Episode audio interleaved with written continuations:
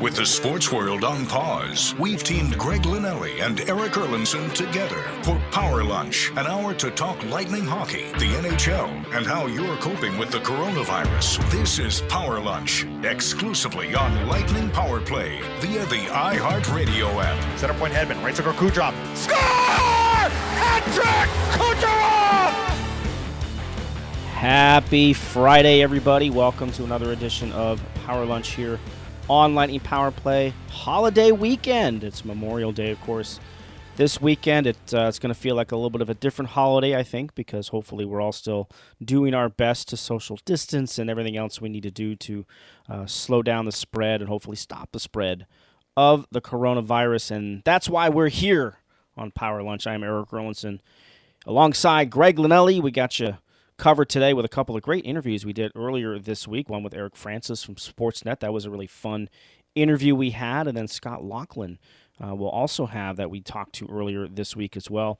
Lots of conversations about the return to play, Greg, as we seem to get closer and closer to this 24 team sort of format with a play in situation and the top four teams getting a bye. It really feels like we're close to some real news here.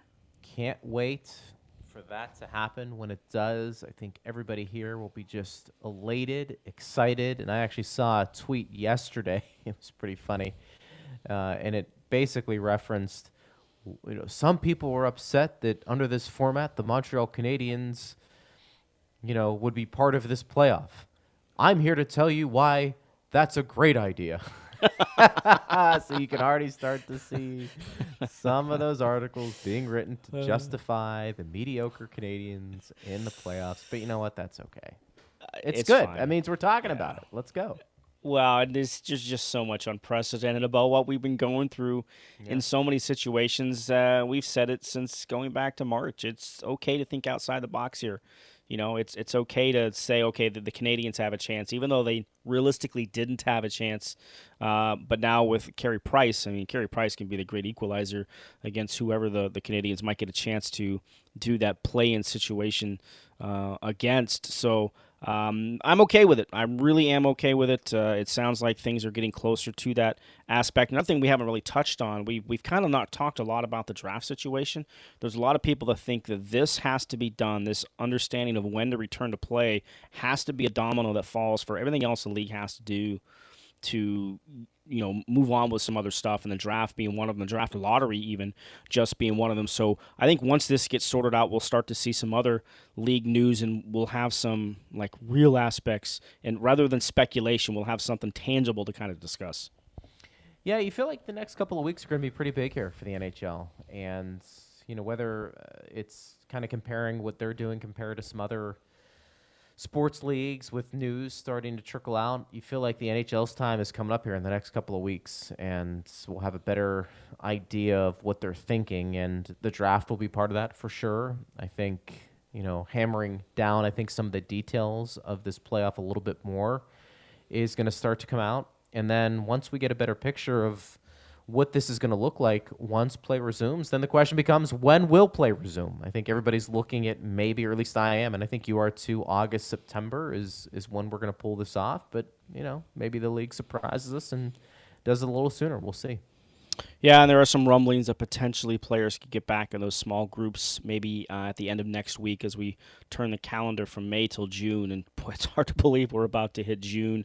Uh, it seems uh, been like a, a couple years uh, here just in the last couple of months, but there is some talk about that, and that'll be the quote unquote process to begin phase two that the league has talked about. Um, but uh, Eric Francis joined us early in the week to talk about a lot of those subjects. He's a tight end, uh, tight end as anybody is uh, in the league, especially when it comes to the Calgary Flames and the Western Conference in particular. He's been based in Calgary for a number of years. But this was a really fun interview that we did with Eric Francis, and you'll hear it right now. Well, let's just ask you right out of the gate, Eric. What do you think happens, and what do you think some ideas that have been thrown around that don't happen? Well, I don't want to sound like a pessimist, but all along I've I've thought that this is a pipe dream. I, I don't believe they're coming back, and and I know the NHL. It's very prudent for them to to do whatever they can to try and make this work. I mean, there's a half a billion dollars minimum on the line in terms of TV rights and revenue that these guys want to recoup. Uh, I get that, And and of course, you know, what? as fans, everybody wants something to watch, cheer on. Uh, you know, if if this thing comes back, I mean, uh, there's no live TV right now. It's pretty painful if you're a sports fan. There's nothing to watch. So, it would be great to have that as an outlet for people while they're doing their summer barbecuing and such. Uh, but I, I, just, you know, the virus is still there. It's still as powerful as ever. Um, the numbers are diminishing, but it's only because we're socially distancing. I, I just don't know, you know, as the society starts to open up again, if, you know, we're going to be able to see this come to fruition. And there's so many roadblocks in the way. And I'll give you an example. You know, our government here in Canada, for example, yesterday extended, you know, the closed borders. Uh, our prime minister said we're not opening the border to the U.S. till at least June 21st. Okay, so that means nobody from Europe or the U.S. can come into Canada for the next month, and then you need two weeks of quarantine in Canada. It's mandatory when you come back in, uh, and then you have three weeks of training camp. You start doing the math and and and all that, and I just don't know if they're going to have enough time to get this this thing in. I I may be in the minority in terms of thinking that it's not going to happen. Uh, and there's a whole lot of smoke right now, and there are a lot of ideas. It's just that they all know. Uh, the GM of the Flames said to me the other day, "Hey, we've got some plans, and I think we're going to start announcing them as early as this week. But you know, if we have plans to go camping on the weekend and it rains, we're not going." Same thing. It's raining pretty hard right now, and I don't know how we're going to get around that. Uh, Eric, in regards to the border situation, we had Jay Feaster on yesterday, and of course, he mentioned the fact that Calgary has Johnny Gaudreau and Matthew Tkachuk. They're both in the States, would have to come back in those certain scenarios. First of all, aren't essential workers, uh, wouldn't hockey players be considered essential workers in Canada? And second of all, how big of a deal is that? I, I love that notion to, to think that anything we do in sports is essential, but it sure as hell isn't. um, you know, the, it, it's sorry, I know you had a two part question, but I'll just throw, uh, I'll answer the first part. Like, um, it's a very interesting situation because we have universal health care here. People are very, very um, sensitive to what we would call two tier health care. And the idea that players would be able to get, you know, unlimited tests whereas the public, you know, it's not quite as easy. It's pretty easy to get a test nowadays, but you know, people don't. These players cannot be given preferential treatment in any way. Like if you closing the borders to all sorts of businesses that are way more important than hockey and sports. Uh, but yet you let hockey players and the perception is okay that you know these rich spoiled hockey players come and they can start doing plying their trade while other businesses can't it's a very sensitive topic i can't imagine that they're going to give get special dispensation to come across the border and not quarantine or to come across the border at all just because they can uh, they can shoot the puck really hard. I, I, I don't believe that that would be the case. It wouldn't be very popular. Sure, it wouldn't go over very well in Canada. Well, you know, it is interesting, Eric, that you brought up, you know, in Canada and, and how you feel because I, I feel like you know I, I follow a lot of writers and and TV hosts from Canada just as part of the job, just kind of getting a feel for what they're saying. And I, I do feel a lot of them are, are in your boat that they don't think it's going to happen. Whereas maybe here in the States, you know, we have uh, governors uh, basically in, in certain states that have said, hey, we're open for business, come on down. Uh, we're going to take all the precautions. Now, look, it, it, could be we're just two different countries from that standpoint, and, and testing may be more available here than there, although I think everybody at this point is getting the testing they need. What do you do? You get the sense in terms of businesses in Canada? I'm, I'm curious from an economic standpoint how devastating this virus has been from that from that perspective. That people do want to kind of get back out and, and risk it a little bit, or do you feel like people would rather stay home and, and wait till a vaccine is coming? Well, I, I think you know all this talk of, of hockey coming back. I think it's all predicated on the notion that there would be no fans in the stands. Like I, I I'd be willing to bet a lot of money that there won't be fans in the stand. Just say this summer hockey pipe dream doesn't even come to fruition, and they're looking at opening camp again as normal next year in October or this year in October and uh, you know September and October. There, in my mind, there's zero chance that the fans will be in the stands in October. Um, and and even if they were to allow that, uh, they'd have to do it, you know, where every third seat would be occupied or something like that. And I don't even know what the pension would be for people to go and sit in a crowd of 17,000 people anytime soon uh, without a vaccine uh, out there distributed and administered. Um, I think we're a, a, long ways away, you know, a couple years away from fans getting into the stands again. Again, I may be wrong, and I, I hate to sound like a doomsdayer, but I, that's the way I feel. Obviously, in terms of economics, you know, um, we're, we're feeling it every bit as, as much as everywhere in the States. You know, the economics of this is just killing everybody, not to mention the tax burden, you know, that the government is now undertaking. And we're all going to have to pay for this, and our kids and our grandkids are going to have to pay for this with all the handouts being given out uh, by the government. But um, in uh, Alberta, in particular, we we were also getting a double whammy because the oil and gas business is completely devastated as well right now. So, yes, we would love any sort of economic starter uh, but I don't see allowing NHL players into our into our province or our city as an economic starter. I mean, sure, the hotel adjacent to the Edmonton's arena would be full for a couple months, and that would be great. And some of the restaurants would also, and catering services would, you know, would be busy. But outside, and, and every bit helps. Um, our premier was pushing very hard to try and get the NHL to come to Edmonton as part of this. Um, but I'm not sure that that's the kind of economic starters. I mean, that's a start, but it's it's not a huge thing because there would be no fans in the stands. Eric Francis from Sportsnet.ca joined us here, senior writer for Sportsnet. And Eric, if memory serves me correct, and correct me if I'm wrong, but weren't the Flames, because you mentioned the, the backlash from the public there might be if hockey players got tests ahead of the general public, wasn't there a situation with, with the H1N1 a number of years back where it came out that the Flames players were actually got the vaccine ahead of some of the public?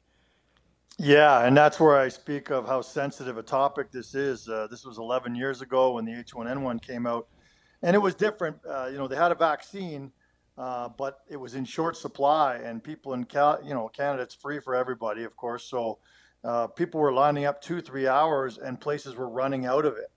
And so high demand, low supply, and there was a little bit of panic going on, not like now, but.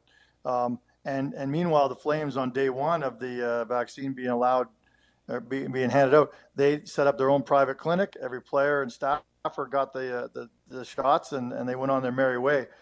It was such a big deal in this country that they opened a provincial inquiry into it to find out how you know they were able to skip ahead of the line. Now the Flames defended themselves by saying we couldn't have players standing in line. You know, security wise, it would have been a, a zoo with people wanting autographs and photos and everything.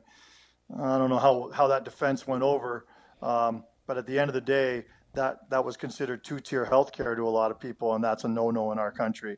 Um, not not in everyone's mind, but in, in a lot of people's minds. So, yeah, that's a very sensitive topic. And uh, someone suggested that some of these sports, you know, if if they had to buy endless amounts of tests for these players to open these hubs and, and get the play going again, they would buy X amount of tests, but then they would also buy X amount for the public and help defray some of the costs for the government as well as, as a goodwill gesture. I could see that happening too. But hey, all this said, guys, like there's a chance that Canada would just be excluded if their borders are going to remain closed, and the, the, the United States are saying, hey, you can fly in from Europe and Canada and not quarantine. Um, then then there's a better chance that these hubs will all be played down in the U.S. as opposed to Canada. So I, I leave that possibility open, and I know there are a lot of governors and, and mayors that are that would love to have something like this, um, and I don't blame them. Um, but but uh, you know, right now, I think they'd love to have one in Canada. Edmonton would be the perfect place if you're going to do it in Canada. And as a Calgarian, that hurts me to say because we have quite a rivalry going on with them. well, Eric, when play does resume, let's assume it does. I know you're more pessimistic than maybe I am or Ian. If they were to cancel things, I don't think we'd be completely shocked. But it, it sounds like just the tea leaves we're seeing from some of these meetings that they want to try and – and get it in this year. And then, you know, if they delay the start of next season, so be it. But I'm curious when it does start, what's going to be the biggest issue you think for the players? Is it being off the ice for an extended period of time? Is it going to be the ice in general or playing in empty arenas? Uh, those are all great points. Like, uh, I'll add another one in there is just the game itself. I mean, our guy's going to be hesitant to get into a scrum after a whistle and, and not socially distance. I, when you're playing the game, trust, you know, these guys aren't going to be thinking about staying a, a hockey stick away from one another or anything like that. I know that. And the idea would be that they'd all be tested and, and, and, and be cleared to play and not worry about transmitting the disease back and forth. But I still wonder if, you know, even while they're in the dressing room or while they're they're hanging out, uh, if these guys are just real hesitant to to kind of be close to one another after the last you know three months of, of socially distancing, I I don't know, but yeah, these guys have been on the. There's no chance that there's a single NHL player in my mind who's been off the ice this long in their life since age five or six. These guys, these guys are always on the ice.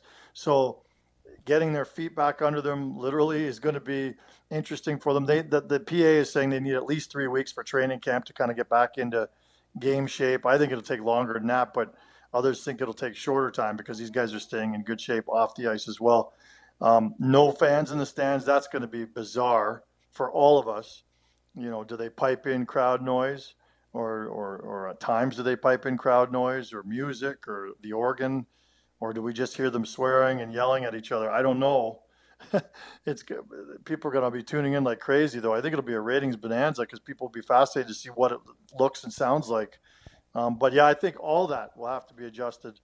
I think by the time if you get it in and you play in the Stanley Cup final, by the time you get to the final, the guys will still be competing just as hard and considering this just as serious as as they would under normal circumstances. But man, I can't imagine there wouldn't be an emptiness to winning the cup or scoring huge goals in the Stanley Cup playoffs and only having 20 people cheer for you at that time. It's weird as opposed to 20,000. That's going to be the most bizarre thing for me and maybe for the players as well. Well, I don't know if you caught any of the uh, Bundesliga action, Eric. I don't know if you're a soccer fan, but I was watching that over the weekend, and that was one thing that I missed from that experience was you know the build up to a goal or even the, the a scoring chance in soccer. You know, there's those oohs and ahs. There's none of that. Yeah. That was definitely a weird experience. I would want to have. I think I would want to have something piped in just to, uh, I mean, it's a new normal. Everything's going to be a new normal when we get on the other side of this for sure. But that was something that really kind of caught my ear uh, trying to watch the experience on television, uh, you know, in in, um, in the Bundesliga and kind of watching that action. But along those lines, depending on what format, what scenarios they come out with, there's a pretty good chance Edmonton and Calgary could meet in a postseason matchup in this whatever format they come up with would that take some of the bite out of it? We saw that rise up a little bit this year with uh, a couple of the games between the two teams. If they had to play that game, say in Vegas or that series in Vegas without fans, would that take some of the bite out of that building, uh, rebuilding of that rivalry? Yeah, I, I, think so. I mean, hey, I was at all those games this year when all that craziness was going on that the whole league was watching with Tkachuk and and uh, Kassian and, and and the goalie fights and and hey the crowd plays a role in that, in building the tension, building the anger, the frustration. Every time Tkachuk hit the ice, everyone's going crazy in Edmonton. You know, every time Kassian touches the puck here in Calgary, everyone's losing their mind. You know, and then that just builds and pumps up the temperature of the game and leads to fights. You know, when Matthew Tkachuk decided to drop the gloves and end this, uh, you know, all the speculation and all the controversy over whether he'd ever fight Zach Kassian, you know, I remember the moment, and it was just seconds before you could hear the crowd. They could sense it was coming, and then they started freaking out, and then boom, they dropped the gloves. I'm sure they were going to drop the gloves anyway, but I still think that helped prompt that action. And the goalie fight, same thing. The crowd's going crazy because everybody's grabbing somebody on the ice, and they see the other, you know, Mike Smith come to center ice, and then Cam Talbot sees it. The crowd goes wild. Like the crowd plays a huge role in that. Hey, I still think there could be vitriol. I still think there could be antics and all sorts of storylines, and and I still think that the battle can continue to rise in Alberta, for example. But uh, it's it's there's going to be a massive piece of that missing without you know a raucous crowd, you know, providing the backdrop. And you know, going back to what you said about the Bundesliga, and I didn't watch it, but I've been reading everything about any of these sports that are coming back or trying to come back. You know, baseball and the, all their rules like no spitting. Can you imagine hockey without spitting? I mean, it doesn't doesn't never never heard of that. Um, you know, the Korean Soccer League was kind of the first pro league to come back last week or two weeks ago, and they piped in crowd chants. You know, like soccer stadiums often are, have. Um, they piped in the chants and the singing at times, but not the whole time.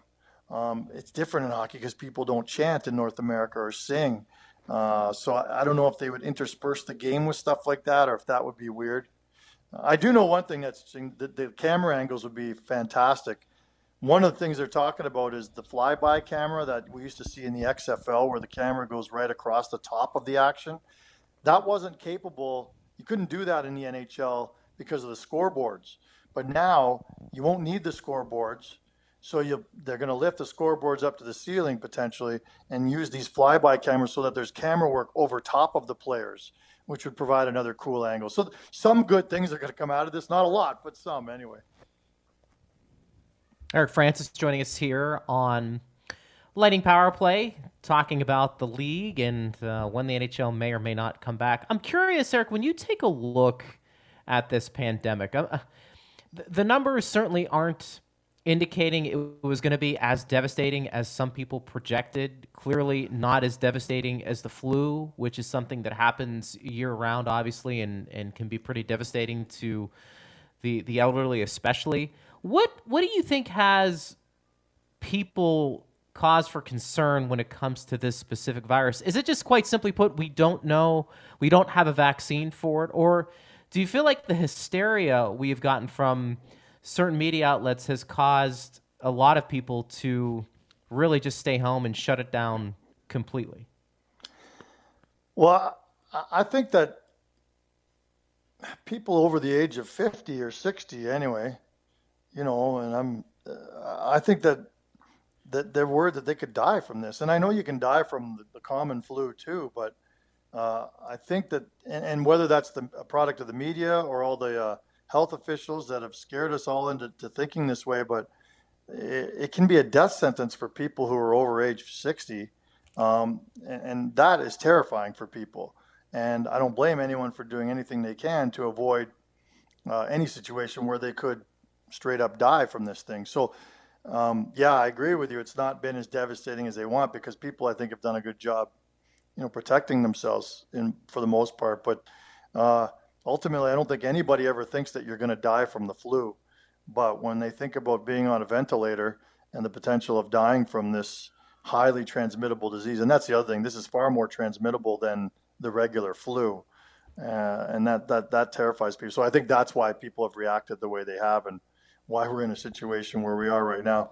It, it, it I think a lot of people thought it was going to be worse because of the warnings and the, all the information we were given by the health people and the media. But at the end of the day, um, I'm glad it hasn't come to fruition like it has. But the threat is always there. The threat is always there, and it will be until we get a vaccine. Yeah, it's all about educating yourself, right, and understanding the information that's being presented to you, and, and take the um, precautions that you need to. I, think that's a big reason why the numbers never got to that projection. Uh, Eric, I am curious. You mentioned whether or not you'll be at a college, cottage this summer or at a pod this summer, maybe covering. W- would you personally, as a member of the media, have any reservations about going to one of these potential pod cities and, and covering an event for you know what could be six to eight weeks? Yeah, I would because I don't want to be in Edmonton for two months. I, am just kidding. That's uh, that's the Albertan in me. Uh, just having fun. Uh, no, I, and I, I thought that one of the most fascinating comments from the players, and we've seen much more open, honest comments from players throughout this. That's another silver lining in all this. I think people have just let their guard down, and some of the interviews have been great. But uh, was it Philip Danault uh, who said, you know, I think it's it's uh, you know it's a it's it's cruel and unusual punishment to take someone away from their family for two full months to go play in these pod cities, and um, I don't disagree with him. I mean, uh, yes, if you're in the playoffs and throughout the season you're traveling a lot, but half the time you're home because half your games are at home. Uh, this would be no home games for two or three months, and I'm not keen on that. Uh, I'm fascinated to know if they'd even let me in the building. I, I work for the rights holder, the, the, TV broadcast rights holder. I do the broadcasts. I would assume I wouldn't be doing the broadcasts in the studio, in the stage, uh, in the stadium. I don't know if they'd let me in as a columnist either even if there are just four or five of us up in the press box, I have a feeling I'm covering this from my cottage or from my house on TV. Um, these are all fascinating questions that I've been asking and wondering, you know, in terms of will I see my family this summer or not? Um, but I'm certainly not keen on the idea of, of going away for two months and leaving my family. I don't know who would be keen on something like that. I guess your question is more about safety. Uh, I do have full confidence that if the NHL thinks this is safe and in, in, you know in concert with health officials, that I would be put in a in a in a safe environment. I'm not thrilled about being in a hotel room at all anytime soon, But if I know I'm going to be there for two months, day one when I go in there, I'll go in with four bottles of wipes, wipe the whole place down. I think I'd feel a whole lot more comfortable yeah. with it then. So I think they'd be able to keep us in a bubble and protect us. I'm pretty confident about that. I just don't want to leave my family. Well, I, I don't know how, how it is in your household, but my wife might be ready for me to leave for two months. I can't blame her. Fair comment, and I, I, I don't think you're alone. That's a good point, eh?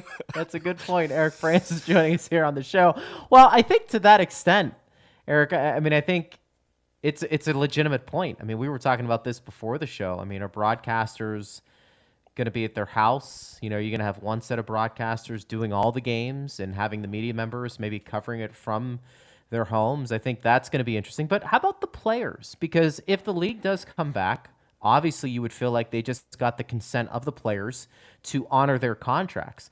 But I am wondering, because those guys are human beings, what if some of the players refuse to play, especially ones that are in contention for a playoff spot who, or are in the playoffs? Are we talking about lawsuits now that the NHL is going to have to look at, or do you feel like this is all going to be ironed out before they come back? Okay, I think that's a, uh, an interesting question, and, and it's you know, I do think that there are a number of players who think this is ridiculous that they're talking about coming back. I don't think they'd ever share that publicly, though. Uh, I think that hockey is one of these leagues where you're supposed to be beige at all times, never rock the boat, don't say anything to upset the apple cart, and uh, and uh, to the detriment of the sport. I think, by the way. Uh, and I, I, think that these guys would be very hesitant to go public and say, look, quite frankly, I'm scared. Or my wife doesn't want me to go and sit in a hotel room in a foreign city for two months uh, and risk the possibility of, of me getting sick and then potentially transmitting it to other people or my family down the road. I, I don't I, I think people are, are looking at this rationally. I think players understand, you know, an important part in all this, they've already been paid. So they don't get any more money to go and do the playoffs. Um, not that that's the big motivator. I don't doubt for a second all these guys want a chance to go and win the Stanley Cup. I guarantee you, all the teams that have nothing to play for, if they did try to play those last handful of preseason or regular season games, all those guys must hate this possibility of coming back. And I think the NHL's kind of eliminated that now, saying they would just go with probably 24 teams that are in contention and start a playoff sort of format. Uh, I I don't foresee a single player missing out on the action because he just doesn't feel it's safe. He's well within his right to do that. And if he tried to, you know, sit it out, there's no way a team could sue him. I mean, if you don't feel safe, you don't feel safe, and that would be your ultimate defense. But uh, I'd be surprised if that happened. But I also would, uh, I think it's a very realistic thing to think that every guy is having conversations with his family, going, "Do you think I should go?" Or do you think we should seriously push back on this? And the PA should be representing all those players who are sharing those those fears. Well, then that brings up the interesting point when they get to a situation to where they have a proposal, they want to put it forth to the NHLPA. Is it just the 31 reps, or does it open it up to the entire voting pool for the Players Association? I'll be interested to see how the PA deals uh, with with that one. Um, you yeah. know, I, I, guess the one thing, you know, if there's no fans in the stands, you talked about the the television and what we might hear. I, I think we're robbed of the opportunity to hear Matthew Tkachuk and Drew Doughty go back and forth together. Is that, is that fair? exactly. It's uh, there are a lot of things that I miss uh, from the season already, and that's one of them. That was a great rivalry and Tkachuk seems to be in the middle of a lot of those things. It's funny. I was on a conference call the other day with Tkachuk, and he was talking to a bunch of season ticket holders, and they asked him, you know, who who do you kind of miss, or who do you miss mixing it up with, or who's on your list of guys you don't like, sort of thing. And he basically said, I think it's pretty obvious who's on my list and who isn't.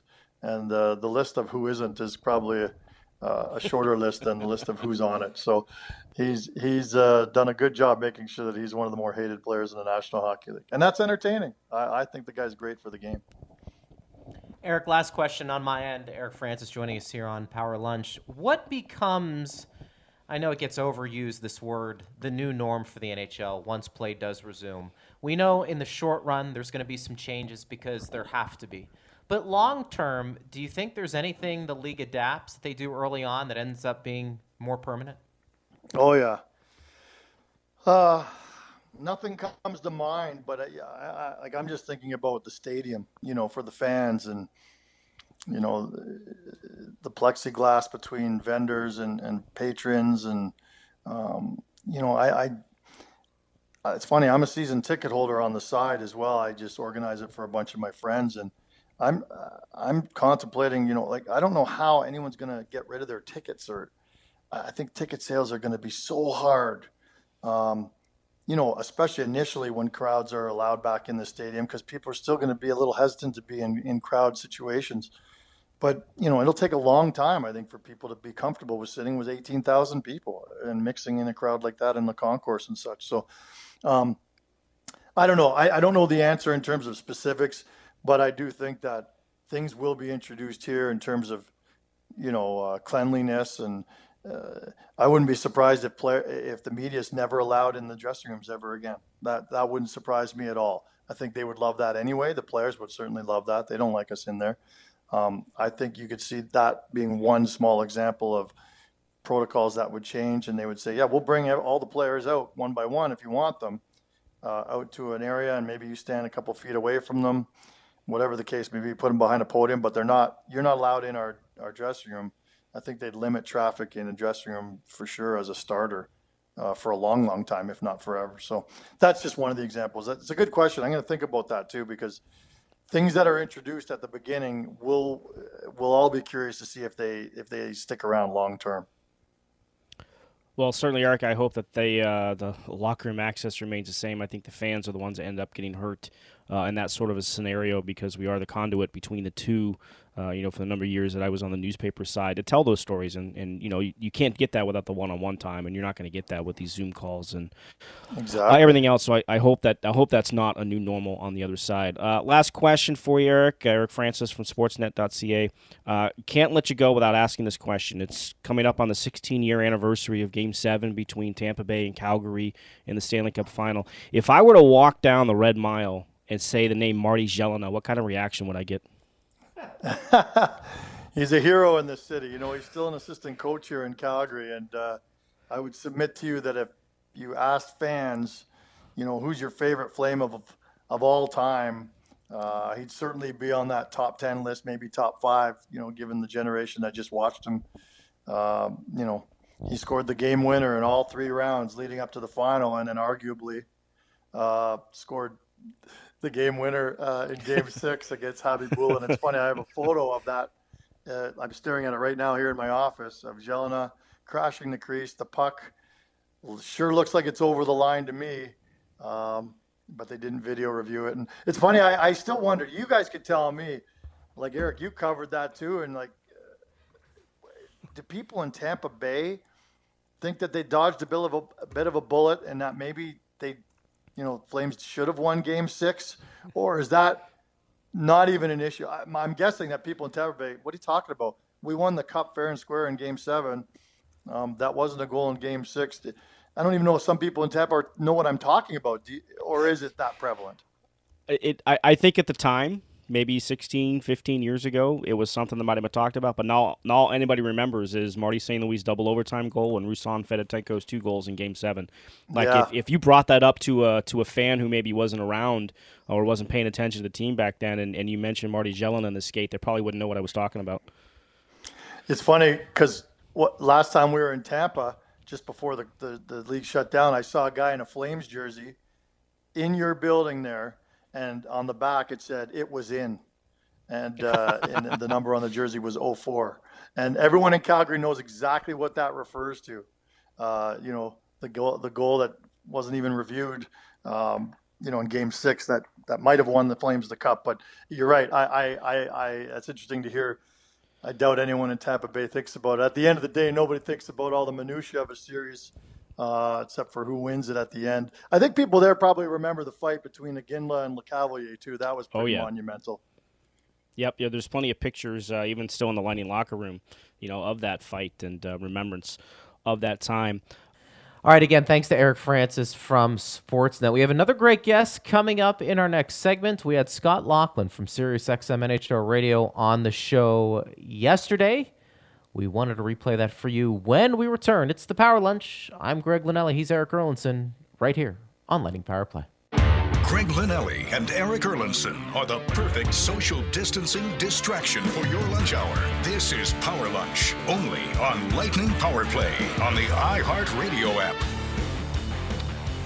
All right, welcome back to Power Lunch here on Lightning Power Play. I'm Eric Erlendsson alongside Greg Linelli. Uh, again, hope you enjoyed that interview with Eric Francis. A lot of fun, uh, some good laughs in that, and uh, Lord knows we could use some laughs nowadays uh, as we kind of try and find our way through this. But uh, as we've been talking about on the show the last couple of days, hockey might be on the horizon. Hockey might be in our future. Hopefully, very soon. Could be July, could be August, but that's kind of the time frame. Even though the league hasn't said anything in particular about that uh, out there. But one thing we do know: there will be a 2020-21 training camp for the Tampa Bay Lightning. Might be October, might be November, might be December, but you have a chance to skate with the Lightning during training camp. If you go into the All In Challenge, you will sign, there's a bidding process. You will s- sign a professional tryout contract with the Tampa Bay Lightning. You will sit at a press conference with Lightning General Manager Julien BriseBois, lace them up, go out on the ice, and skate with the Tampa Bay Lightning. That's your opportunity. The bidding on that ends tonight. So if you have any interest whatsoever in the All In Challenge, it's up. Go to allinchallenge.com, search for Tampa Bay Lightning, and you could skate with the Tampa Bay Lightning. Greg, you up for that? I'll watch it for sure. I'm not getting on the ice. Come on, man. I know my I know my place. There's no Uncle Rico here. No. if I could skate Rico backwards and I was about 20 years younger, I might be okay, but Uh, maybe 25 years younger. blisters. Yeah, that means yeah. Well, a little bit more because you're old. Do, please do not try and do the math on that. No, I don't want to. I stopped doing math with quarantine. I stopped doing math as soon as I got out of college. That's actually I'm pretty smart. But you're good with numbers, though. You are good with Uh, Well, numbers. it, it- look, if it's goals against average, I can figure that out. If it's save Yeah. percentage, I got that. Ask me to do my taxes, forget about it. That's Well, why I have somebody pay to somebody do to do my you. taxes. That's right. have somebody That's else. I I, mean, look, I've always said, you know, you don't have to know everything. You have to know people who know everything, That's right. and I think that that makes it easier. It's the old saying, it's not what you know, it's who you know. Absolutely. I don't know numbers that well, but I know somebody who does. Yeah. So- I mean, that's just as good. They, I write out a check that has numbers on it for them. And then they do that, that work for me. Well, your me, checks so. are big. Um, not so much. No, No, not so much. But that's okay. That's Yeah. okay. We have fun. I'm in the same. We have fun. We get to cover hockey. There's uh, not much I would rather do than that. So, all right, let's listen to uh, our interview that we had with Scott Laughlin from SiriusXM NHL Radio earlier in this week. Uh, again, he's in the Toronto market and uh, talks to a lot of people. His show that he does with Gord Stellick called Morning Skate uh, airs, I think, from 7 to 11 or 7 to 10 uh, weekdays on SiriusXM NHL Radio a lot of guests that he gets, so he has a lot of really good insight in talking to people who know what's going on around the league. So this was Scotty Laughlin from earlier this week from SiriusXM. You're listening to it right here on Lightning Power Play. Let's switch gears a bit here and let's talk about maybe some things we're starting to figure out. Report came out uh, yesterday. I know you talked about it today. NHL looks like return to play plan focused on a 24 team playoff, which would um, be very interesting. A little maybe thinking outside the box. It's pretty clear before we kind of get into the nuts and bolts of that type of proposal, Scott, that the league does want to try and figure out how to get this season in and you know keep the integrity of the league, so to speak, in play. Yeah, I think there are a bunch of different components to this too, Greg. I mean, let's face it. I mean, there is a financial economic component to it in terms of what this means for revenue for the players and for the league itself. Uh, I also think certainly there is that integrity component where, you know, if you can avoid it, you, you want to avoid uh, having happened what happened before, and that is going without the presentation of the Stanley Cup and such, especially when you've gone, you know, 85% of the way into your season. You'd like to find some way to put a an exclamation mark on it in whatever way, shape, or form it looks like it's going to be coming back in. So I think it means a lot for the league to come back and, and to do it. I think the league's helped out by the fact that the Olympics have been canceled, uh, and that happened a while back. And you know, that's le- left a, a, little bit of a vacancy as far as what the NBC Sports broadcasting schedule is going to look like throughout the summer, too. So maybe an opportunity there for the National Hockey League to take advantage of that and perhaps a few more eyeballs on the screens and a couple of more ears on the radios and such as we go forward. So I'm excited about it. Again, it's different. I mean, just watching Bundesliga soccer last uh, weekend and watching the NASCAR race from Darlington on Sunday. I mean, it was surreal to watch it play out the way that it did, and to see Kevin Harvick win on Sunday and jump out of the car and and have nobody really to celebrate with was different. You know, to see players after goals maybe just doing a little bit of a fist bump or you know uh, maybe banging cleats with the officials after a match. Uh, that's a little bit different. It's not the same sort of celebration. You don't have that fan motivation behind you or what have you. So uh, it's completely different, no question about it. But I think at this point, given what we've endured here and everybody's endured for the past three months or so, I think it's something that we'd be willing to embrace. Scott, already a lot of debate uh, out there about this format that they come up with. Uh, we've talked about it. I don't think there's any way you can say it's 100% fair for everybody. But a lot of people think that uh, this will be an asterisk type situation uh, when a Stanley Cup crown uh, champion is crowned. Uh, any thoughts on that? You, is this a legitimate tournament, or is there going to be an asterisk placed on this? Yeah, you know, I, have been I've been doing a lot of thinking about that, Eric, and and I I don't think I'm going to put an asterisk on this season. I mean, I didn't put an asterisk on the fact that the Devils won the Cup back in 1995. You know, the first thing that I think of when I think about the Devils sweeping away the high-powered Red Wings, the heavily favored Red Wings in the Stanley Cup final in 1995, is not the fact that it was a a, a, work stoppage season. It wasn't the fact that they played 48 games during the regular campaign, so I've got to put an asterisk beside it.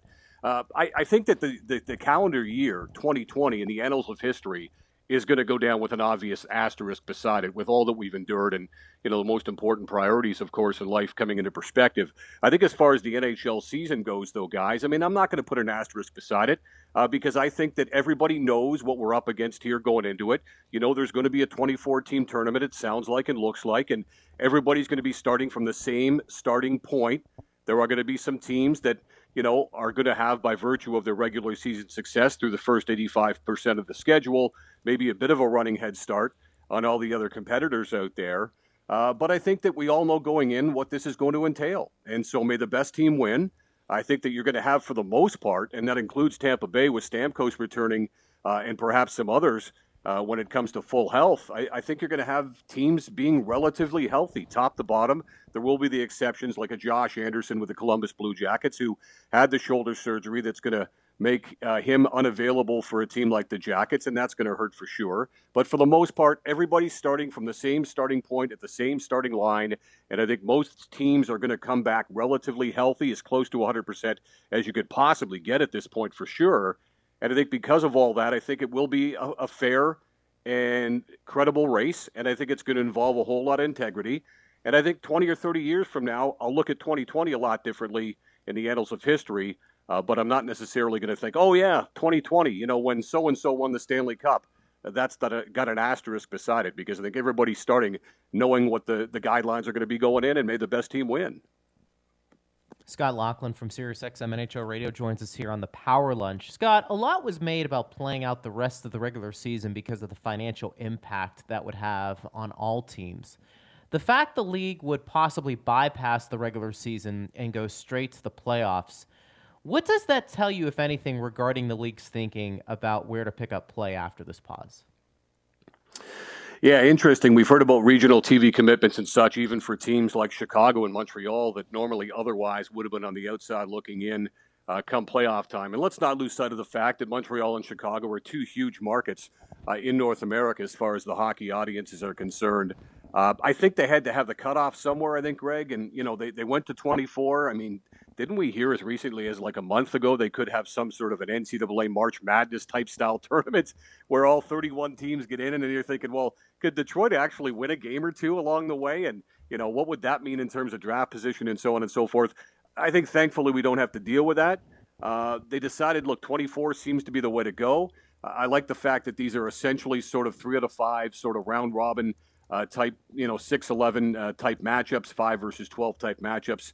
Uh, and then the winner goes on to face, you know, teams like the Lightning in the second round of the Stanley Cup playoffs and such too. So uh, I think there's a lot going on here. My big question too is for the teams that have the first round byes. While these first round series are going on, what are the four teams in the East and West going to be doing in the meantime? Are they playing for a possible reseeding come the second round of the playoffs?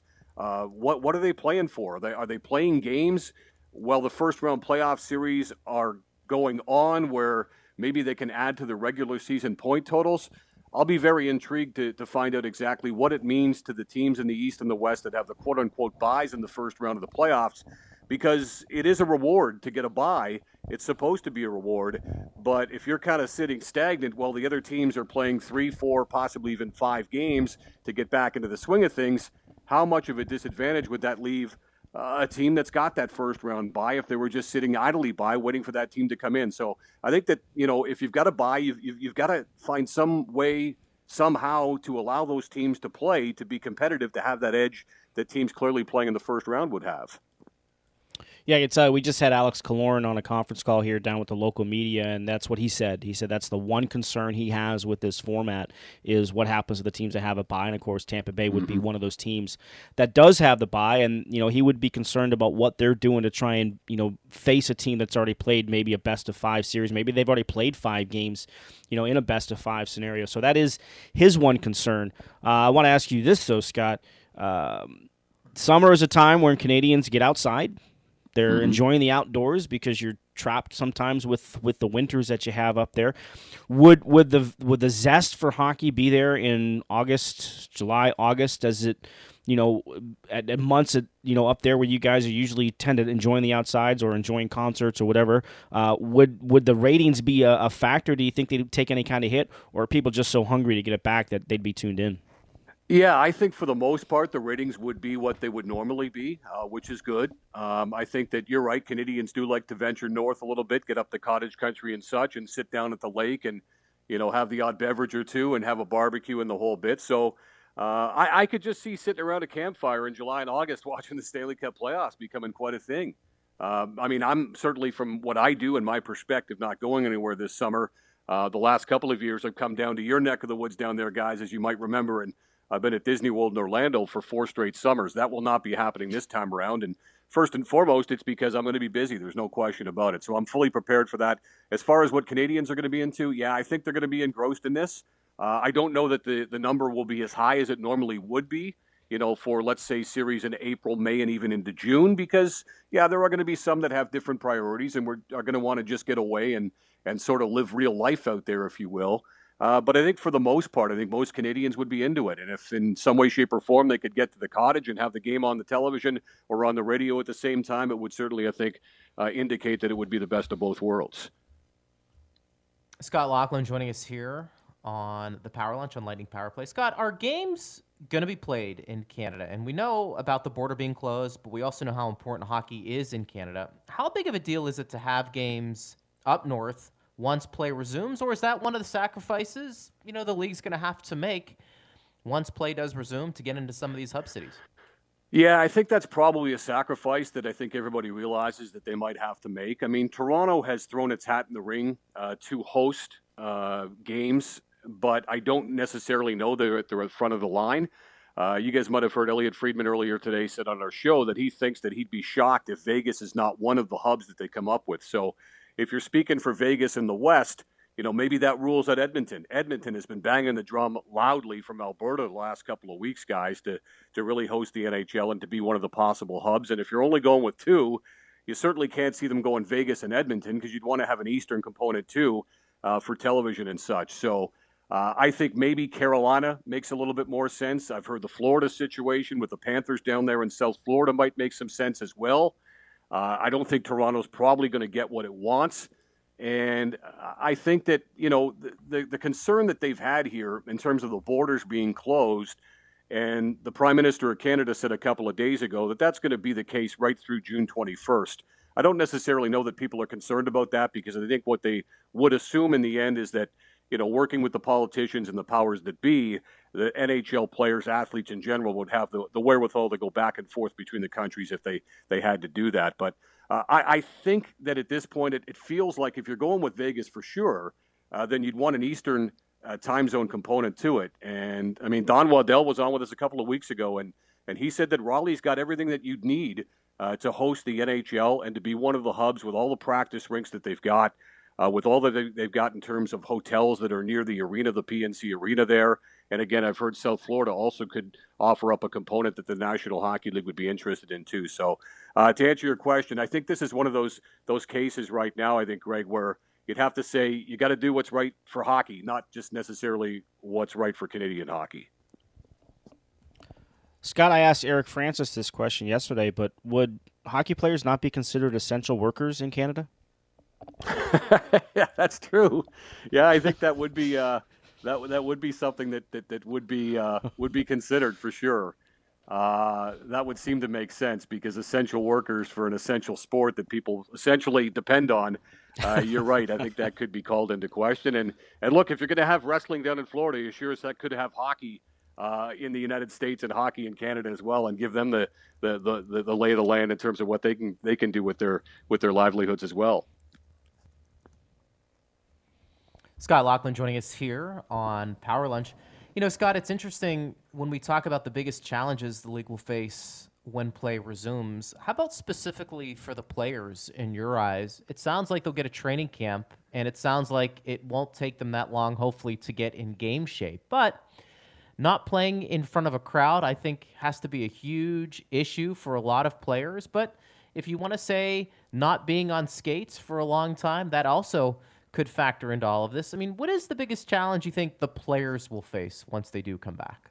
Yeah, I think it's going to be a battle of attrition once they come back. I mean, that's why we're hearing about perhaps squads uh, totaling about 30.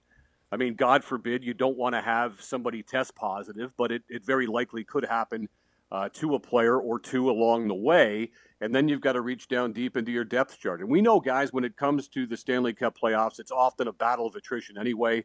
It's a two month marathon if you want to go on and win the Stanley Cup, as we know. And by the end of it, guys can, can hardly stand. I mean, there are guys playing without ligaments in their knees. Uh, there are guys being shot up before games just to be out there and play, just so they could possibly win the Stanley Cup. Guys make the ultimate sacrifice at this time of the year in terms of athletics, as we know. Uh, so I think when you compound uh, the concern about the, the illness uh, with the fact that these guys haven't played much, and that you very likely could have guys maybe run the risk of being hurt a little bit more easily because they've been off skates for quite some time, even with a two week training camp coming back. I think that you're, you're really going to be carrying black aces with the sole intent of these guys actually stepping in at some point to play. And that's why I think the American Hockey League made the decision recently to cancel the Calder Cup playoffs. I mean, this is the, the one and only time, from what I know, that the Calder Cup is not being handed out. I think that David Andrews mentioned to us a couple of weeks ago. He said, look, he said there are going to be a number of AHL players that are going to be on standby with their NHL teams for obvious reasons. And I think that the NHL is going to come back and they're probably going to have some sort of a squad that totals in and around 30. And you are going to probably have to use plenty of these guys throughout the course of a two month run if you should be a Stanley Cup champion to get there. So I think when you, you have the question about illness and you combine that with the question about uh, injury that's popped up along the way, whether it be groin pulls or things like that. Uh, I think that there's definite concern for the players coming back, and that's not even guys talking about the guys who who have individual illnesses that they have to deal with on a regular basis. I'm an asthmatic. I know that there are a lot of NHL players who are asthmatics. We saw what happened with Von Miller, the Denver Broncos. We saw what happened with former National Hockey Leaguer George Laraque, each of whom are asthmatics. Uh, what about a guy with type 1 diabetes like Max Domi from the Canadiens. I mean, uh, do these guys automatically sign up for this? Are they given special exemptions? Can they play when they want to play, when they feel fit? Uh, I'm not really sure. There are still questions to be ironed out, even with an eye towards perhaps tomorrow and next week and the week after in terms of what the playoff format's going to look like.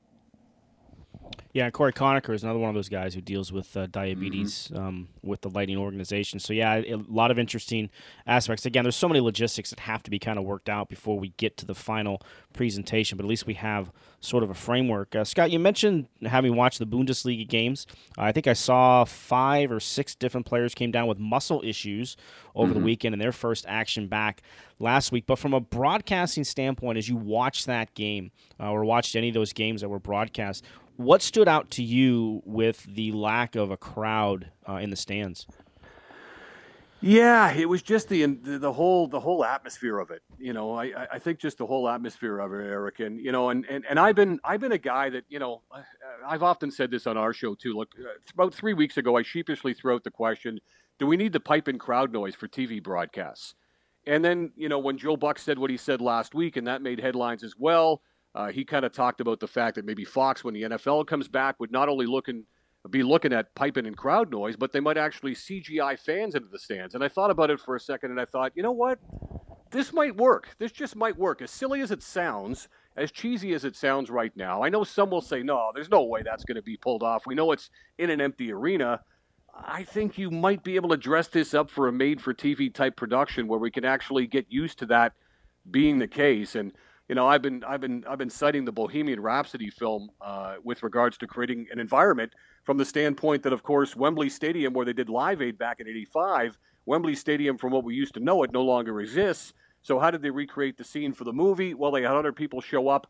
100 people showed up in a field. They multiplied that by 100, and all of a sudden it looked like 70,000 fans in what used to be Wembley Stadium, when in turn it was basically a green screen with about 100 people in a field. So things can be done to enhance it. Uh, I, I almost would hope, you know, Eric, when you look at it now and as we look forward to the rest of the Bundesliga season, there are like eight match days left before they can call it a season. I would almost hope that they would even try it over there. I mean, what's wrong with yeah. trying to recreate something for television? We know the players that are going to be in the arena are going to be feeling something entirely different. At the very least, you'd like to have music between stoppages and play and things like that. I think you'd like to have a, a public address announcer that's in the arena to sort of make that feel normal. Uh, but I just felt that there was a vibe in the stadium that was missing. And when, when a team scored, it was it was like a scrimmage. It was like a practice. Now, how is that going to play out as far as NHL games are concerned with what is supposed to be the intensity of the Stanley Cup playoffs? We'll have to wait and see.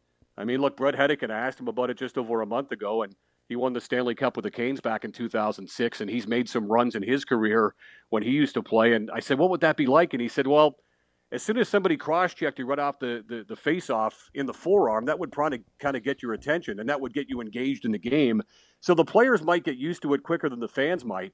And I'd be willing, I don't know about you guys, but I'd be willing to pipe in crowd noise. I'd be willing to try CGIing fans into the stands. Again, it might just fall flat. It could be a boom or a bust proposition but I'd at least like to try it to try to recreate some sort of atmosphere and excitement for the fans at home.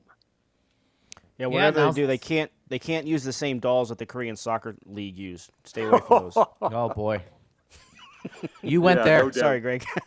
I, I just said dolls. That's all I said. You went there. Just don't go to the locker room afterwards. you know what I mean? Scott Laughlin joining us here on the Power Lunch. Scott, we'll find out once play resumes, but if you had to make an educated guess, which team was hurt by the pause the most? Everyone will be healthy basically once play resumes, but not every team was playing the same before the pause, were they? Mm-hmm. No, I would say, guys, probably when you got to the pause, uh, I would probably. I would probably have wanted to be a team like the Boston Bruins. It's a veteran laden crew, but for the most part has been playing really well this season. Philadelphia had won nine in a row before they lost their final game going to the break. So they come back and they've got to hit the reset button. I think the St. Louis Blues, the defending cup champions, were playing great hockey going into the break, and now they've got to hit the reset button as well. So it'll be real, real interesting. And I do really wonder about the veteran laden teams like the Bruins. They were building and building and building towards something, and all of a sudden, the rug, through no fault of their own, got pulled out from under them. They were heading for the President's Trophy and the whole bit. And now you just wonder for a veteran laden crew like that, that's been so many times through these long playoff runs, you wonder if those guys are going to be able to step on the gas a little bit. Maybe a team like Tampa Bay, uh, even Toronto, even the Florida Panthers, who knows, maybe catches a little bit of lightning in a bottle and actually surpasses Boston uh, when it all comes to the end. So uh, I think there are teams that were playing really, really well. There's no question. Uh, that didn't want to see the pause come at all. And now it's a matter of getting healthy, like most teams have done, as we've documented, and, and really being able to, to gear it up once again, which is going to be a challenge. Scott Laughlin from Sirius XM NHL Radio joins us. Catch him uh, weekday mornings with uh, on the morning skate show with Gord Stellick. And all right, Scott, I'm gonna throw the scenario at you because you're in the center of all this. The Toronto Maple Leafs have been looking to avoid the Boston Bruins in a playoff series going back to 2013. It looked like it was going to happen this year. They were on a collision to match Tampa Bay in the first round. And now I'm looking at these brackets, and it's Toronto Columbus with the likelihood of that winner facing the Boston Bruins. If the Toronto Maple Leafs could beat Columbus, how would that play out in Toronto?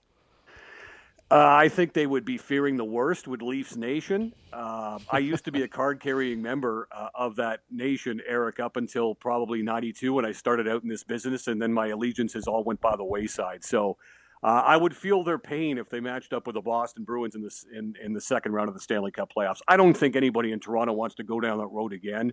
I mean, I don't think that collectively uh, the Leafs fan base is a glutton for punishment. I don't know that they want any part of the Bruins, even given what I said about the Bruins being a veteran laden team, you know, that's perhaps been through all these wars before.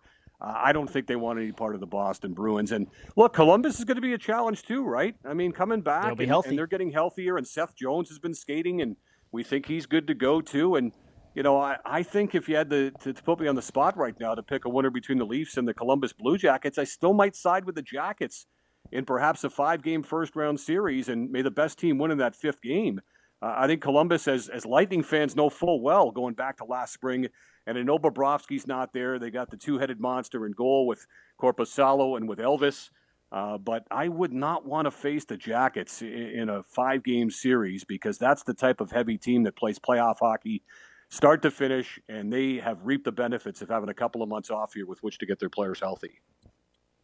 Do you buy into that this could be the most competitive? Because you mentioned, you know, in the early part of our conversation here that everybody's on the same playing field, right? Everybody's mm-hmm. gone through the pause the same way. Everybody's going to be relatively healthy for the most part. Do you buy into the fact that this is going to be potentially the most competitive playoff situation? I think it might be just from the standpoint that, that teams have had this time off to, to get players healthy, for guys to rehab from surgeries. And you just think around the league, I think, Eric, in terms of all the stars that are coming back, Stamkos with Tampa. You've got, as I mentioned, Seth Jones with the Columbus Blue Jackets, Vladi Tarasenko uh, coming back for the St. Louis Blues. You look at a guy like Jake Guentzel back and healthy for the Pittsburgh Penguins, too. So this is almost like starting uh, in early October, where everybody more or less is healthy and you're good to go. Uh, may the best team win, and this is where the depth of an organization is going to shine through. Uh, and, and I think that's where, again, some teams are hurt because they had built up some cachet with what they've done this season in terms of the standings. And some teams were just rolling, and some teams were harder hit by the injury bug, as is always the case, than other teams. Uh, but now you're kind of starting from square one, and everybody's equal, and everybody's on the starting line. And you know, may the quickest team win, the fastest team win, may the best team win. Really, there would be no excuses when, once we get to the Stanley Cup playoffs. And you know, that's why I said earlier, I, I don't think when when I look back on this season 20 years from now, I'm going to say, you know what, 2020 asterisk. You know, that was that was different. That that really shouldn't have counted. No, everybody knows going in what we're up against here. We know what the playoff format's going to look like. You know how many games you're going to have to win to become a Stanley Cup champion. You know that everybody's kind of starting, you know, from the same starting block and, and may the best team win. I think it's going to be phenomenal to watch, and I think we're going to see some really, really competitive hockey, especially in the opening round in those best of five affairs that I think we're looking forward to. Uh, and then, of course, from that point forward, where guys start to go down for reasons that we documented, I think it more or less becomes a battle of attrition. Scott Laughlin joining us here on Power Lunch on Lightning Power Play. I wanted to ask you: Are we looking at August, September to get the season in, and what does that mean for next year? Would you short next year, or do you try and get a full 82 game schedule played regardless? Well, it seems like Greg that they've really, really been committed to 82 games next season. Now, initially, I was a little reticent towards this, and and what I what I initially pictured was that they would finish the season, and even if you finish the season, let's say in late August, and you hand out the Stanley Cup well, then you give the guys three, four weeks off. You get your free agency done. You could cram the draft in there if you had to at that point as well. And then you drop the puck as per usual in early October and go from there. I thought if you wanted to start it later, perhaps you'd want to cut back the season from 82 to 70 games or, or that sort of thing. They have said from the outset, though, from Bill Daly onwards, uh, that they want to get the full 82 games in next season. They feel like they can do it starting on December 1st because they can blow away bye weeks. They can blow away the All Star weekend, uh, which, by the way, of course, was coming up in South Florida for next season, which I'm pretty disappointed in that they're going to have to do that. Uh, they can go away from having one and two game nights during the course of a, a week in the NHL, and you could have five or six games guaranteed each and every night to get the full 82 games in. The more I think about it, though, because of the uncertainty of having fans in the building, the later that you start next season, might actually work out well for the NHL. That is, instead of starting in early October as you normally do If you start in early December, maybe, hopefully, guys, uh, and I'm saying this from, from, from hope only. Hopefully, we're further ahead of this thing right now with a handle on it. Uh, dare we say a vaccine, if, if, if, those are interested in taking it, can actually go out and get it and, and curtail things from that standpoint, too. So I think by starting in December, I, I think that would give the NHL and pretty much every other sport a better a better launch pad towards getting fans back in the building. Because if it doesn't happen in December, hopefully it happens by January or February or March uh, next year in 2021 because we know what fans mean to the whole atmosphere uh, and, and, to the whole passion of sports and the excitement level of sports being in the arena itself. So I think that that's one component that the NHL clearly has thought of. If you hand the cup out in late August, even to the middle of September, take a few months off, get back at it in December, you'll play the full 82, and by that point, hopefully, we'll start to see fans trickle back into the buildings. Hey, Scotty, last question for me. Uh, from a programming standpoint, you guys have remained on the air and filled a couple of hours per day, which has to be a bit of a challenge. I know you've gone through some labor situations uh, that has cost the league some time. Any ch- different challenge this time around because of this circumstances compared to labor situations in terms of just coming up with good programming on a regular basis? Yeah, it is. It is a challenge. There's no question about it. This has been a little bit more challenging because you know we we had with work stoppages a, a real certain point as to when we thought we might be coming back, and you know sometimes the news wasn't good news. A lot of times it wasn't good news when it came to the labor negotiations, and you said, well, we could be out for weeks. Heck, we could be out for months. But you kind of knew that after a couple of months, eventually we get back at it. I, I guess the challenge now, guys, is the fact that the uncertainty of this virus and all it's caused, and you know just what kind of a handle we've really got on it, has added a whole bunch of question marks to the equation too. So I think that you know the playoff format is likely going to be what we thought had come out last night. And again, the coming days, perhaps the weekend or next week, will tell the tale there. Uh, but I think at least it gives us something to look forward to. It gives us a bit of a starting point where things become a little bit clearer as to when we can expect it to return. So that uncertainty that maybe we had a month ago or two months ago maybe is starting to come into clarity a little bit more in division. And I think that's made for a whole lot of excitement for a lot of people involved. But yeah, it, it has been uh, rather challenging. Uh, the great thing, though, about covering hockey and covering sports in general, guys, as we've known, there are always stories to be told, right? And even though there's not action on the ice, hockey's the, the, the water cooler type thing that, that will never stop giving. If you dig deep enough into a story, uh, you can get deep into a story, and from that standpoint, it's never going to end. All right, there he goes, Scott Laughlin, who joined us yesterday. We had uh, pretty good uh, back-to-back national guests there on the show, and that's something that um, I know you and I we always get excited to um, talk to you know anybody really that's knowledgeable about hockey. But those two guys back to back, that was a pretty good get. Glad we were able to um, bring that to our audience, and I hope they appreciate the the local and national perspectives that we get because I tell you what, some of the the national perspectives, particularly in Canada, as I said before, I think they're a little more cautious than maybe we are here in the states in terms of opening this thing up. And I thought we got a pretty good perspective of that the last uh, couple of guests here. Yeah, for sure, especially Eric, right? Like yeah. he's, you know, he, he uh, he's like Pierre LeBrun has kind of been this way too. Even though he's been reporting one way, he's always felt all along that there was always a chance a league could cancel the the season altogether. And yeah. uh, you know, Eric kind of feels that way as well. I, I, that's not going to be the case. Obviously, I think there are ways to get this done safely now. Um, certainly, a lot more uh, chance of that than you know even just four or five weeks ago when we were still right in the middle of this thing and have to uh, a bit of a better understanding of where things are. Uh, we're going to have hockey. Uh, it might be a great way to come in from the heat, depending on where it's at.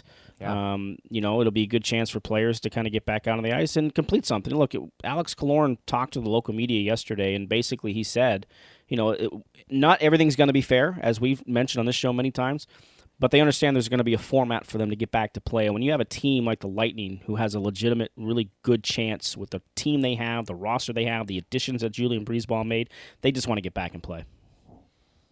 Couldn't agree more. And as we said, we're going to find out, I think, within the next week or two, a little bit more when it comes to when the league will resume play, what it's going to look like, and I'm sure we'll get some player reaction from it as well, which I think a lot of people are interested in in hearing. So, uh, should be a big couple of weeks. We'll be right there with you here on Power Lunch. That's going to wrap up another week for us talking about the NHL and so many other things. And uh, be safe this Memorial Day weekend, and I think it's uh, prudent upon us to let people know that, you know, look, have a good time, but also understand what Memorial Day is about, and it's Yeah. it's honoring those who paid the ultimate price uh, for our freedom, and uh, we remember them, and uh, that's the point of Memorial Day. Again, have fun as much as you can with family, be safe, enjoy safe. yourself, but also also understand why we have it. I think some people take it for granted uh, the huge sacrifice our um,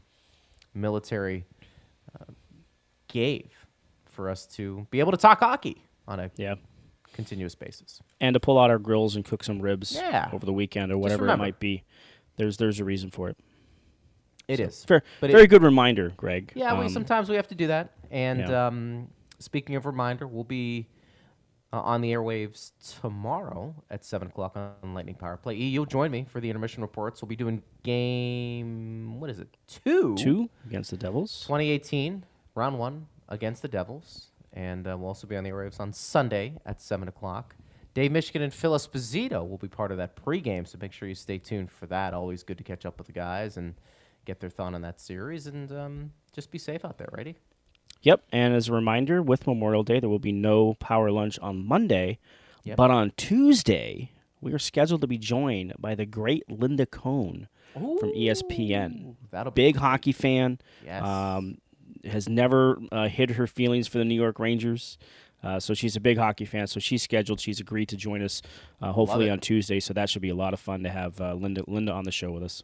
Nice job by you getting that. Uh, Steve, happy um, weekend, and uh, hope you and yours have a nice Memorial Day weekend. And also, too, for all our listeners out there, be safe, enjoy it, understand why we have um, Memorial Day, but enjoy it if you can. And uh, E, I'll be with you, buddy, on Saturday, and then back doing Power Lunch noon on Tuesday. Sounds good. Be safe, everybody. Have a great weekend. Uh, do the responsible thing, whether that's uh, you staying away from each other or just being safe while you're out there. But uh, either way, enjoy the weekend and uh, remember the reason why we have it. It is Power Lunch right here on Lightning Power Play.